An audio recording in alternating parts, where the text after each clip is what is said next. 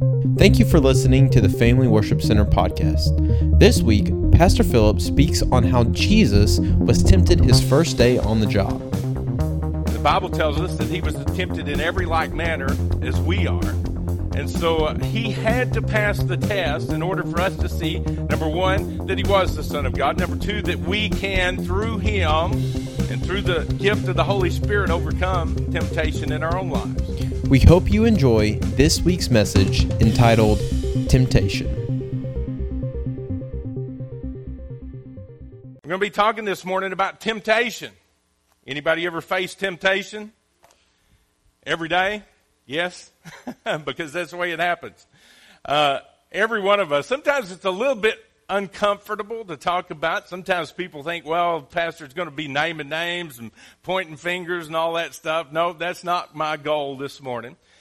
But I want to I want to talk to you about facing temptation because it's something that we all do, and we're all going to see that test over and over and over again in our lives. And the prime example of how to face temptation and come out on the other side of it unscathed is, of course, Jesus Christ.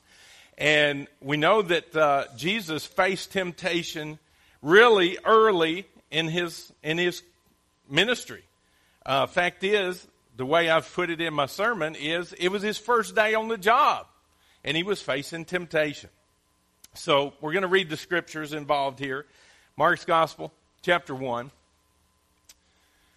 And then we're going to skip over and finish it up in Matthew's Gospel. But Mark chapter 1, verse 9 one day Jesus came from Nazareth in, uh, in Galilee, and John baptized him in the River Jordan. I realize this is captured in several of the gospel accounts, but this is that time whenever John the Baptist has already got his ministry going. Jesus comes, John the Baptist acknowledges him and says, Behold the Lamb of God.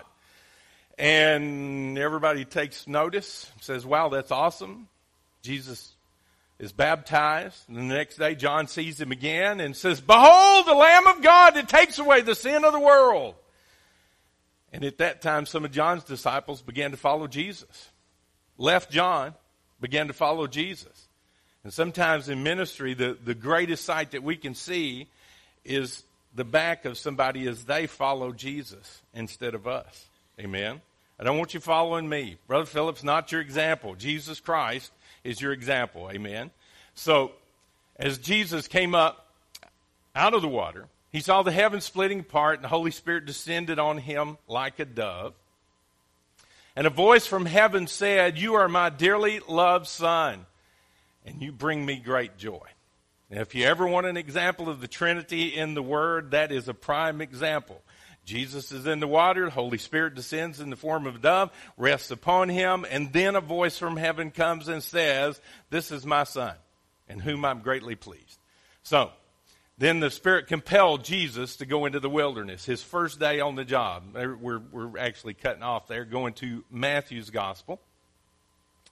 Matthew's Gospel, chapter 4, kind of the same account, but if you ever read your Bible through, keep in mind that Mark has ADD okay? Uh, because he just flits from one thing to the next, and, and sometimes there's little cohesion between those things. And so just keep that in mind as you read Mark's gospel, because all of a sudden he's, he's in the wilderness, and then he's somewhere else, and then he's doing this, and then he's doing that. So as you read Mark's gospel, he's, he's got ADD. And Matthew kind of fills in the blanks there. It says, Then Jesus was led by the Spirit into the wilderness to be tempted there by the devil. For 40 days and 40 nights, he fasted and he became very hungry. During that time, the devil came to him and said, If the devil will always try to interject doubt into your relationship with God. Amen. That's how he works. If you are the Son of God, then tell these stones to become loaves of bread. But Jesus told him, No, the scriptures say people do not live by bread alone, but by every word that comes out of the mouth of God.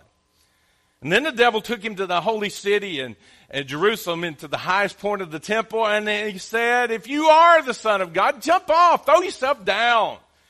For the scriptures say he will order his angels to protect you, and they will hold you up with their hands so that you won't even hurt your foot on a stone. And Jesus responded. The scriptures also say you must not test or tempt, some translations, test the Lord your God.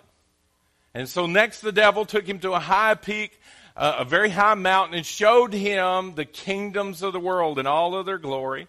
And he said, I'll give it all to you if you'll kneel down and worship me. Get out of here, Satan. Jesus told him, for the scriptures say you must worship the Lord your God and serve only him. Amen. Then the devil went away and the angels came and took care of Jesus. So, in this scripture, we see that Jesus was very much tempted by all of these things, as we all would be. The Bible tells us that he was tempted in every like manner as we are. And so uh, he had to pass the test in order for us to see, number one, that he was the Son of God. Number two, that we can, through him and through the gift of the Holy Spirit, overcome temptation in our own lives. And so uh, there's a few little ground rules I guess we want to look at before we get into the message, uh, uh, a whole bunch. And that is that we all face temptation. Every one of us, in some way, shape, form, or fashion, every day of our lives. Now, some temptations are big, some temptations are small, some are different uh, for everybody.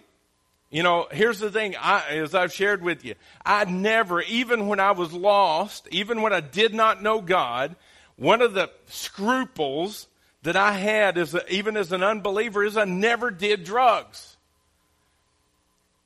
We won't go any further than that because everything else I pretty much tried it. And so the thing is, drugs have never been a temptation to me. But there are other things that were a temptation and are a temptation to me just like with you.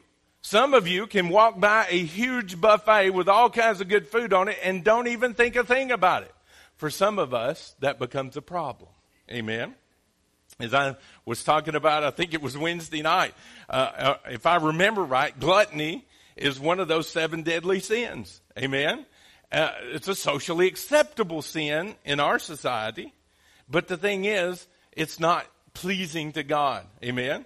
So the thing that I'm telling you is for every person, every one of us could stand up here and say, these are the things that I'm tempted by. These are the things that I never give a second thought. Just because my temptation isn't your temptation and your temptation isn't mine doesn't mean it's any less. Amen. So in, in some way, shape, form, or fashion, every one of us, every day, is tempted to sin. It might be gossip. It might be I, I, deal with a lot of money in my work and I see opportunities. Maybe I could slip a little of that in my own pocket. I, I, you know, it might be opportunities like I was talking about. Maybe you did drugs. Maybe now you're, you're a believer in Christ, but yet there's people in your life, family, friends, somebody that puts you in that temptation's way that they're using. And boy, that's just something that really has a hold on you. There have been people, and I, I've dealt with uh, part of my background is that I dealt with people in substance abuse treatment centers. I was a counselor. And one of the things that I've, I've talked to people who were who used drugs, and they said somebody could use, and they said I would actually start to salivate, like I was hungry, but I was just longing for that so much that it was just like it was such a draw to me. It was like me smelling a good hamburger, amen. And and so I'm telling you that every one of us faces temptation in some way, shape, form, or fashion. Number two, ground rule. It's not a sin to be tempted. It's what we do with it. It's how we handle it. It's not a sin to be tempted. If it was a sin to be tempted, then Jesus just sinned three times. And the Bible tells us that he was totally sinless. So we know that it's not a sin to be tempted. The other thing is that we know that Jesus left us the Holy Spirit. He said, I'm going to the Father, and because I'm going to the Father, that means that the promise is going to be fulfilled because I ask Him to send you another comforter. Somebody who's going to be with you always. The Holy Spirit, our guide, our counselor, uh, the one that's going to be with us always. And if we are full of the Holy Spirit, then by His power, not by our own, how many of you have ever proved that you're not real strong against temptation? Oh, yeah. Everybody ought to be raising their hand on that one. Some way, shape, form, or fashion, we've all given in to it. But through the power of the Holy Spirit, and that promise that we have Him dwelling within us, guess what? We have the power to resist, just like Jesus did. So, those are our ground rules. We're going to get into this, and, and we're going to look at it. How do we overcome temptation when we're facing it? How do we come out on the good side of it? Now, realize this is Jesus' first day on the job. Jesus had not heretofore ever preached a sermon.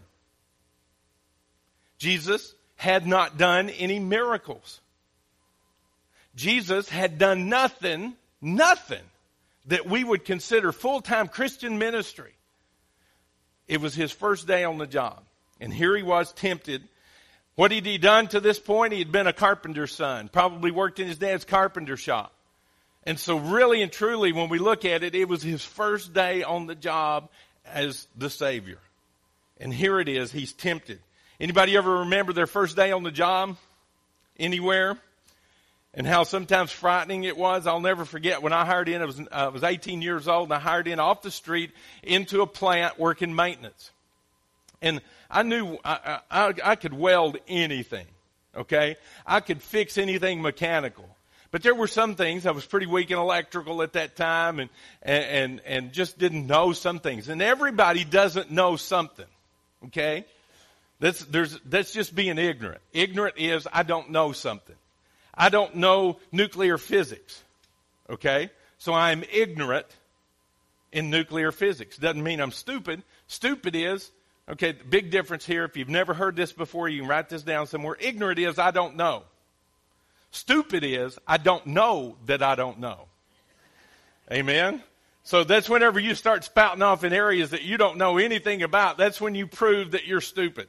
And so uh, everybody's ignorant of something. So I'll never forget. I hired in off the street into maintenance first day on the job, and I bring in my tools in a toolbox. And before I could even get get them set down, take my coat off, the supervisor on the day shift said, "Come on, bud, go with me." And so we walk over to this huge machine, and he said, "This is a Surftran thermal deburring machine. It, it has a hundred thousand pounds of pressure on it. It uses natural gas and liquid oxygen to, to deburr these parts thermally. It burns the edges off of it, in other words. And he said, "Now one slight move, and you can blow this whole place up. Now let's climb up on top of it and start working." And I remember thinking to myself, "Oh my gosh." What have I got myself into? I don't know anything about a Surftran thermal, thermal deburring machine. But come to find out that guy was just kind of messing with me a little bit. He was just that kind. And so, I mean, I knew how to work on stuff, but sometimes we encounter things, especially on our first day on the job, that kind of blow us out of the water. Some of you remember your first day on a job that was particularly tough, or maybe people gave you, gave you an assignment that was way over your head. It was a small town and the local sheriff had put a put a position out. He needed a deputy, and so sign was up posted all over town. So this guy, who was known that he wasn't really the sharpest tool in the shed, uh, goes in one day. And he sees the sees the ad for the job. He walks in. he says, "Hi, sheriff." He said, "I'm here to apply for the job." And this sheriff's like, "Oh my gosh." Maybe I shouldn't have put this out in public. Maybe I should have just put it in the circles. And so this guy's not the sharpest tool in the shed. And so the sheriff says, I'm going to dispatch this pretty quick. So he says, I'm going to ask him a question. He won't know the answer. And he says, uh, uh, you know, we'll, we'll have this over. And he said, uh, Coy, he said, what is one and one? Coy thinks for a minute. He said, well, that's 11, Sheriff. Sheriff's like, you know, that's not really where I was headed with that, but you know, you're right. One and one is 11. And so he asked him another question. He's going to trip him up. And he says, how many days of the week began with the letter T? Coy thinks for a minute. He says, okay, I got the answer. Okay, what is it? Today and tomorrow. And the sheriff, you know, he says, again, that's not really where I was headed with that, but I can't deny that you're, you know, you're correct. And so, um, he, he, he's thinking, he's thinking, what can I do to trip this guy up? And he says, uh, oh, I know one. He said, how many seconds in a year? And so Coy, you know, starts doing, you know, this number. He says, okay, Sheriff, I got the answer. All right, Coy, what is it? 12. 12 seconds in a year? What are you, are you crazy? And he said, well, there's January 2nd, February 2nd. So again, not really where I was headed with that, but I can't deny that the boy is right on this. So he finally, he says, I, am going to come up with a question that this guy is not going to know the answer. And so he finally says, he says, Coy, I got one more question for you. He said, who shot and killed Abraham Lincoln?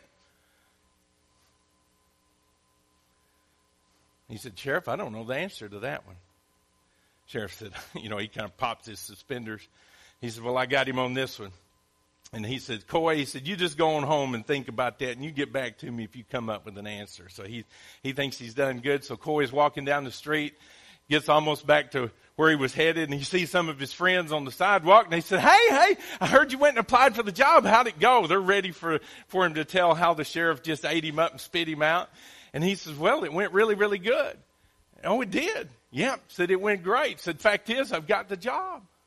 And he said, you got the job? What do you mean? He said, well, it's my first day on the job and he's already given me a murder case. oh, goodness. Sometimes we have these first day on the jobs and sometimes we get more than we were planning for. Fact is, this is supposed to be a true story. I heard this one.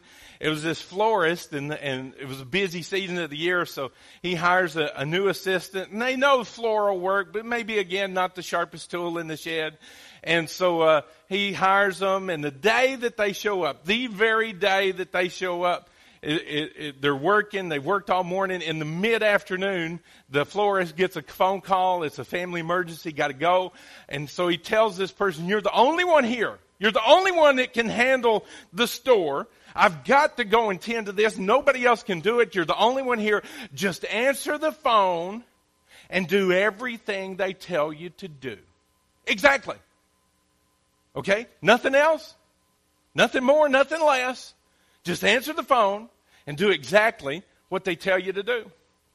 So, sure enough, gets a phone call. And the person on the phone tells them, said, well, I've had a family member pass away and I want, I want this big floral arrangement and I want a ribbon on it.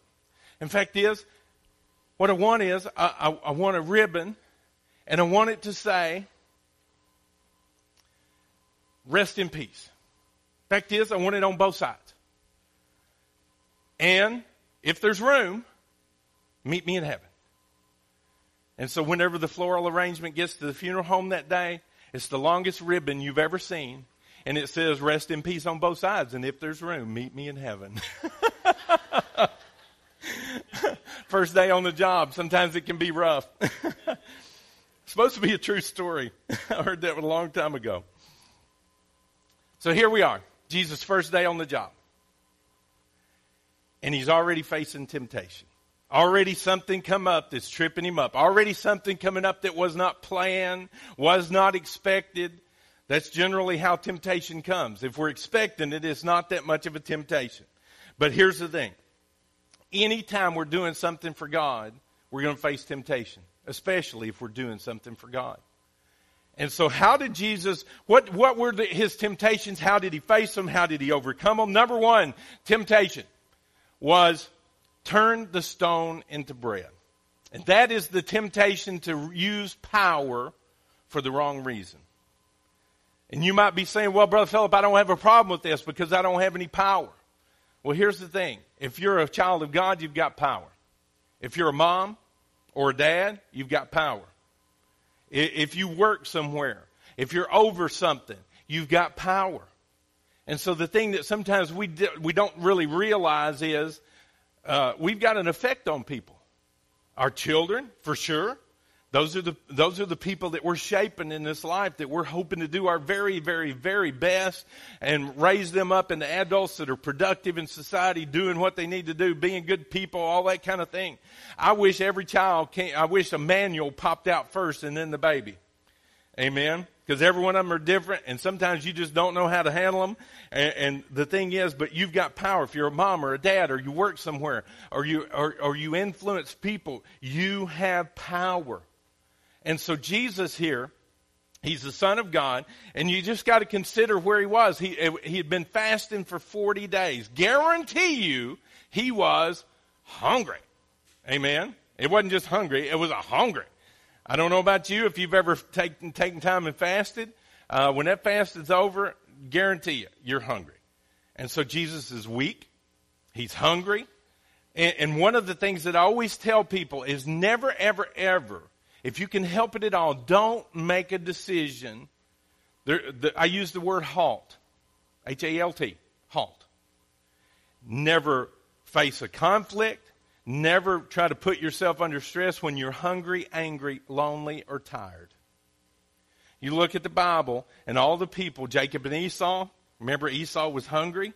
He, he'd been out hunting and he comes in and, and gives up his birthright for a pot of stew. Never make a decision, never get in a conflict, never, husband and wife, never discuss anything. Amen. It's okay to look at them. We, we never discuss anything. She knows if I'm hungry, it is not going to be a good conversation. Amen. And everybody's not that way, but I get kind of cranky if I get too hungry. She can feed me a meal and we can sit down and talk about anything you want to talk about because it's okay. But when I'm hungry, some people, it's angry. Some people have a hard time with their temper. Uh, that may be your temptation. That may be the area to blow your top just about anything and everything. When you're lonely, when you feel like you're all alone, you remember Elijah, whenever he was alone, that was whenever he's, you know, he, he just had the greatest victory ever recorded in the Bible against all those prophets on that mountainside. God comes down, consumes his sacrifice. He slays all these, all these idol prophets and then goes out in the desert and he says, God, I'm the only one left serving you. Would you just go ahead and kill me too? Amen. Hungry, angry, lonely, tired. Not a good time to do anything. So Jesus, here he is, no way to get out of this, but he's hungry.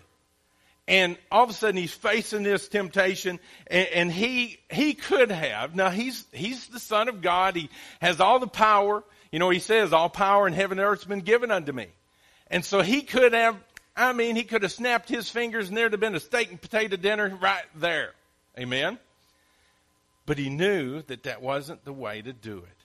And so it's, it's the temptation to use our power for the wrong reason. Sometimes maybe, maybe we hire on somewhere. Maybe it was our first day and we did really good and we got to come back for the second day.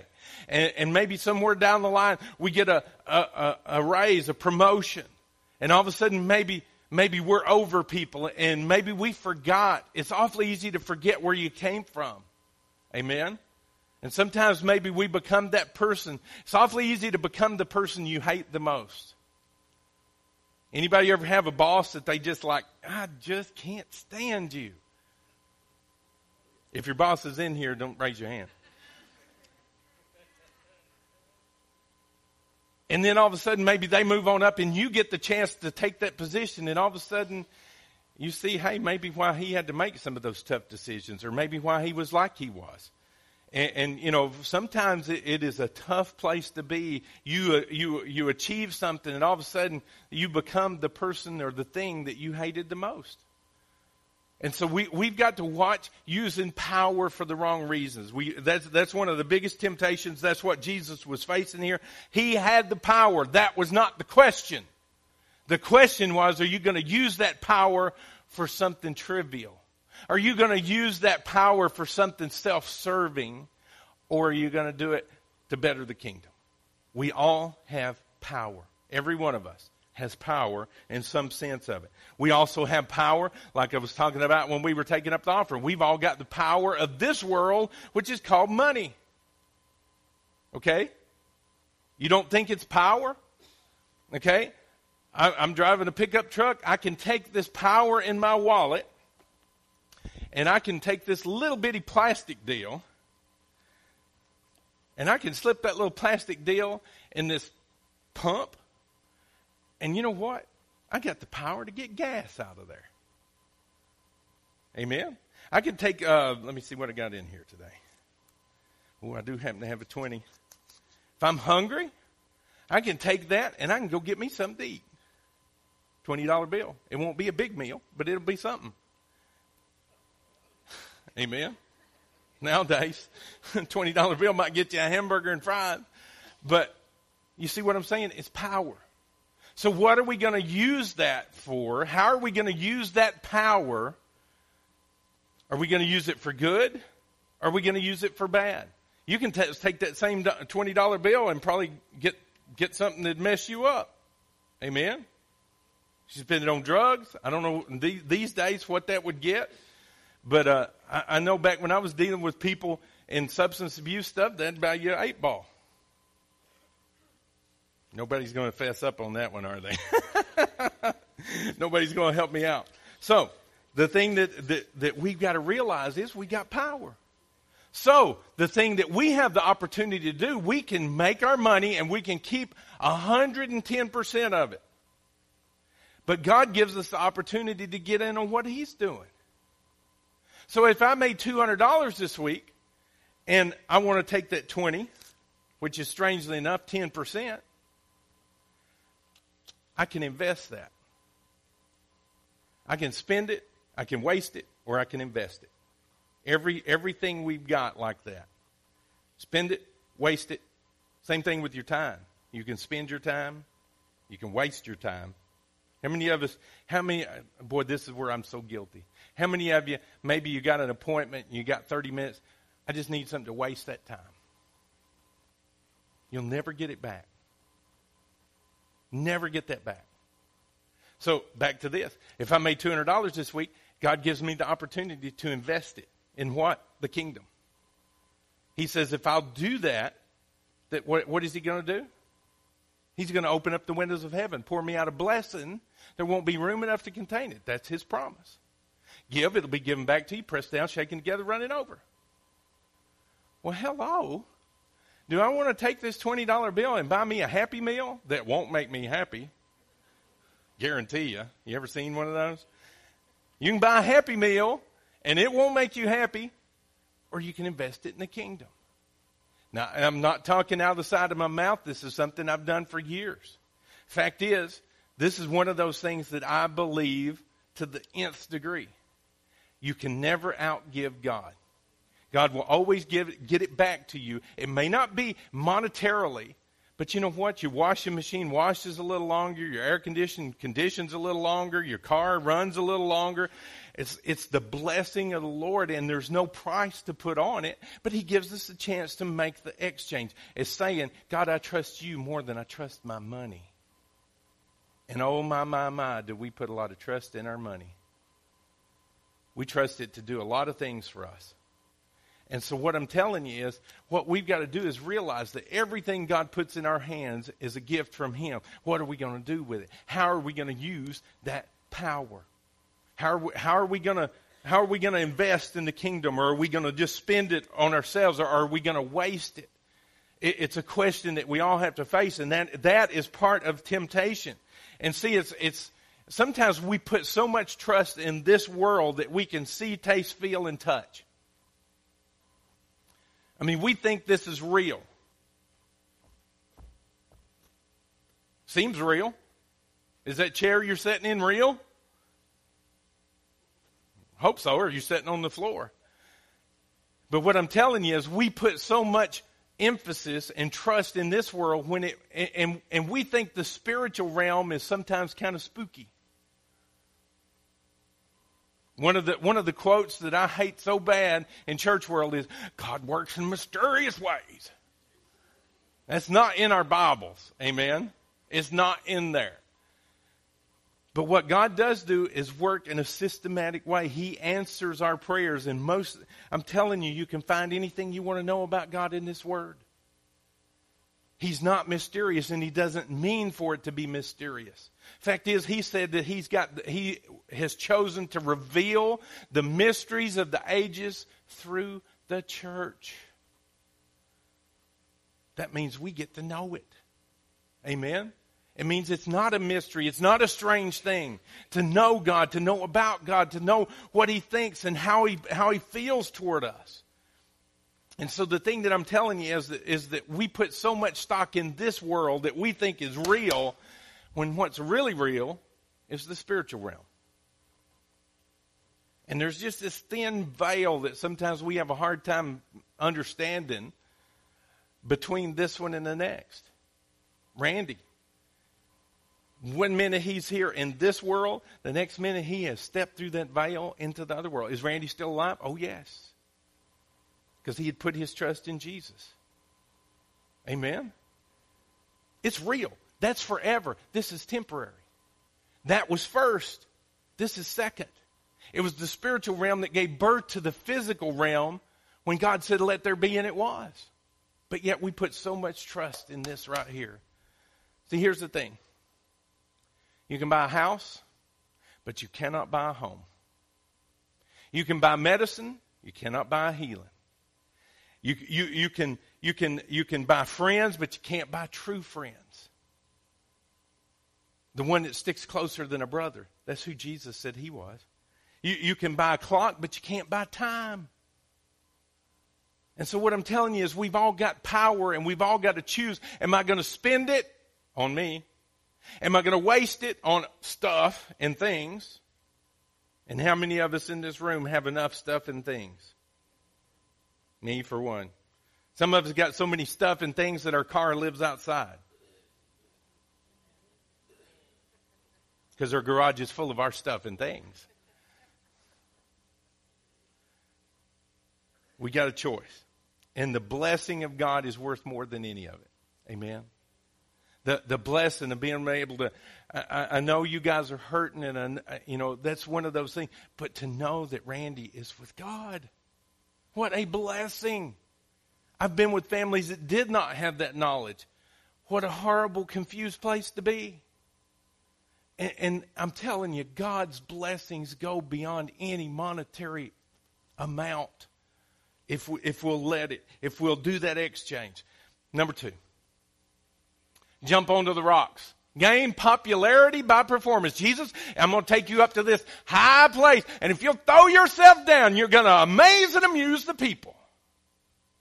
They'll forever be your friends.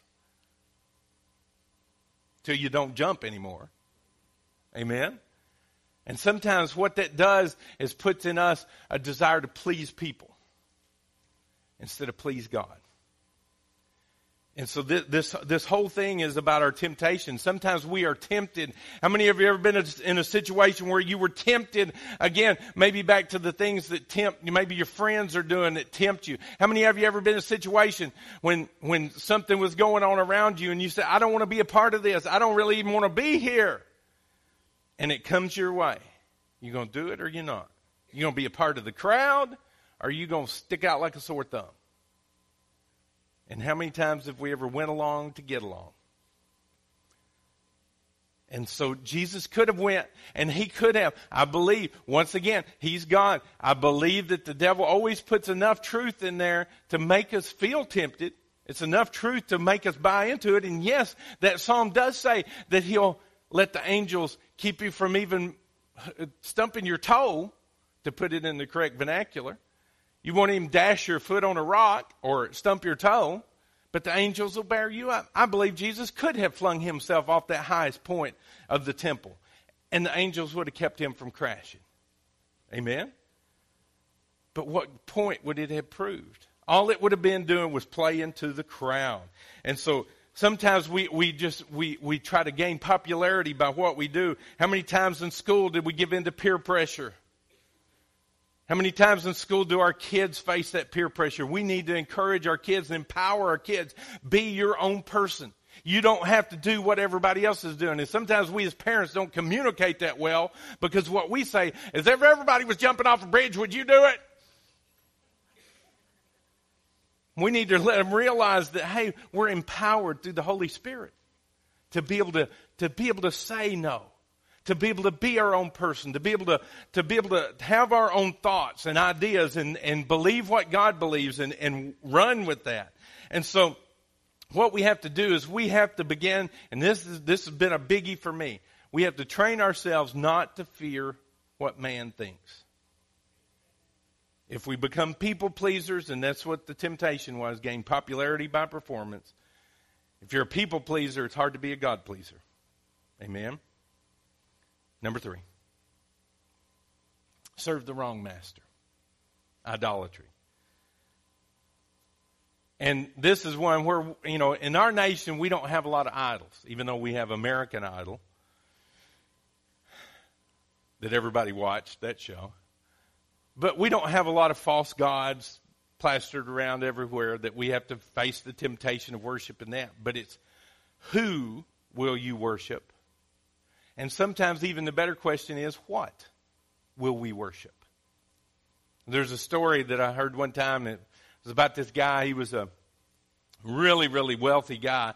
And he had hit Wall Street and was doing investing and all this kind of stuff and just filthy, what we would classify as filthy, stinking rich. And so, boy, he's got it all. Clothes, car, all that kind of stuff. And so one day, he's, he's gone and bought him a brand new BMW. And he is just so proud of this thing. He just stands out there in the garage and polishes on it all the time. And this is just his pride and joy. And one day he pulls up at work and, uh, he flips the mirror down, fixes his hair, makes it just thus and so, opens up the door, and about that time here along comes his car, boom, rips the door off his car. And he is out in the street and he's like, I cannot believe this. This guy wasn't watching. He wasn't watching what, what he was doing. He ran over my new car. I can't believe he ruined my BMW. And so the policeman had already got there and they're standing out there and the policeman said, sir, he said, I'm not being judgmental at all, but he said, I think you might be a little materialistic. And that guy said, What do you mean materialistic? This guy came out of nowhere and demolished my brand new car. And he said, Well, sir, he said, uh, The reason I think you might be a little materialistic is because you're really, really going on about your car. But he said, Your left arm was still attached to it. And the guy says, Oh no, my Rolex. wah, wah, wah. you thought I was going somewhere with that one, didn't you? My wife's over here going, oh, can't believe it. But sometimes we get hung up on the things of this world and how much money we got and all the things that go along with that. When sometimes God's just saying, would you just invest in me? Would you, would you go for me? In Malachi, there is a, a one little verse that set, says that God sets as a refiner and a purifier of silver.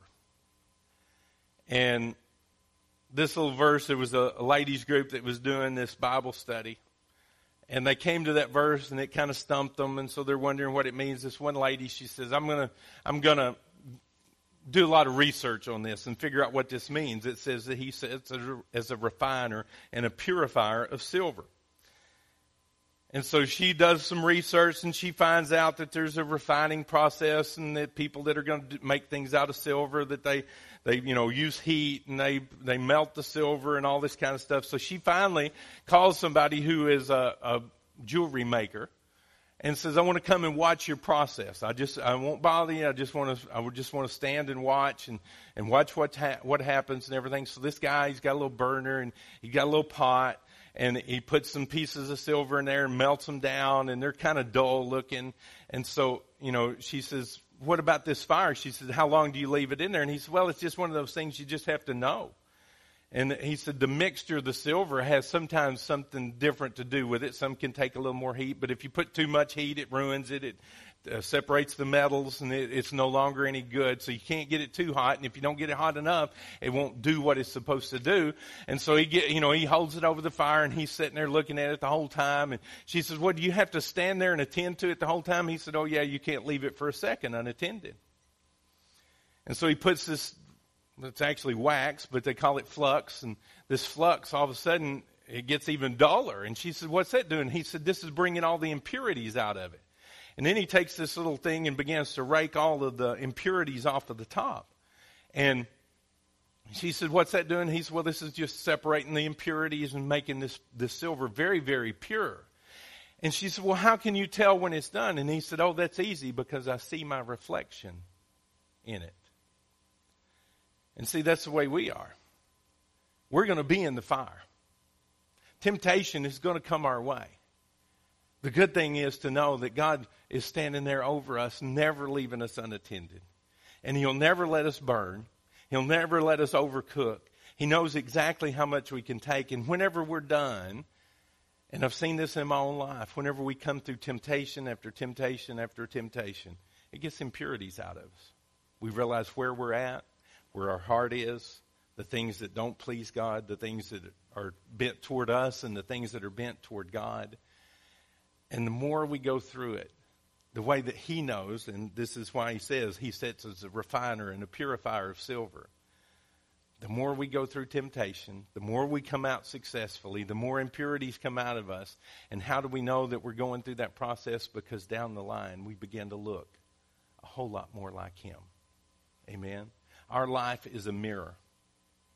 And whatever we're looking at, whatever our eyes are on, tends to reflect. You can, you can see in a moment what people are interested in. Whatever, whatever it is that their mind is on, it doesn't take it very long until it comes out. Amen. It might be bowling, it might be basketball, it might be fishing, it might be knitting, whatever it is. You give them a moment, they'll tell you what's on their mind.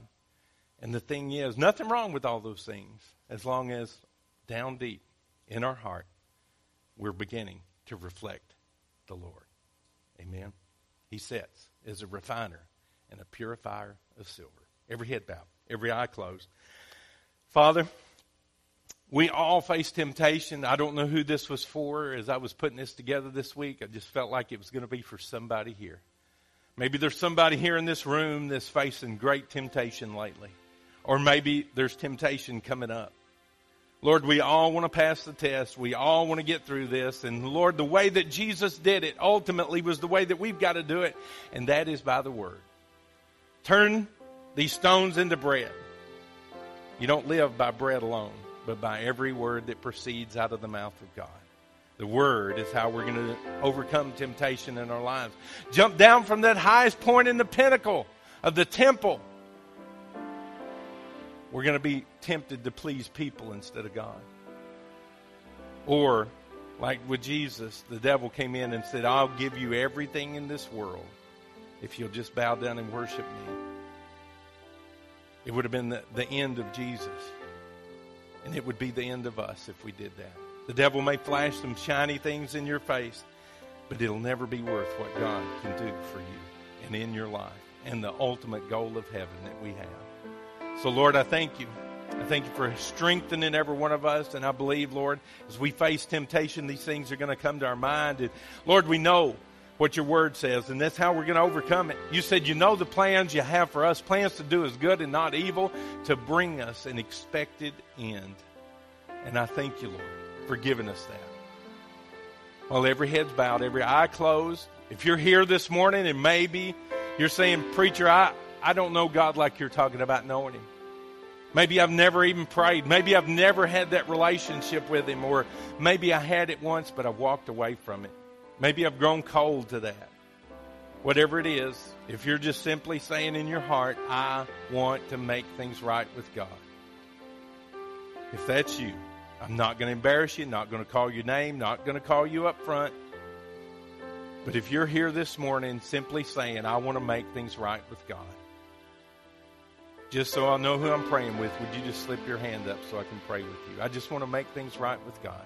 Yes. Anyone else? Very quickly. Not going to embarrass you, not going to call your name. You can just slip your hand up. Say, Preacher, pray with me. Yes. Yes. Anyone else? Very quickly. You can just slip that hand up and back down. Here's what I want to do. If you raise your hand, I want you to pray this prayer. I want you to mean it from your heart. And you know, the Lord hears even the slightest whisper of a prayer. And you can pray something like this Heavenly Father, I ask you to forgive me. I've missed it. I have done things. I've given in to temptation. I've done wrong. I've sinned. And Lord, I know that you will forgive that. If I come to you with the right heart.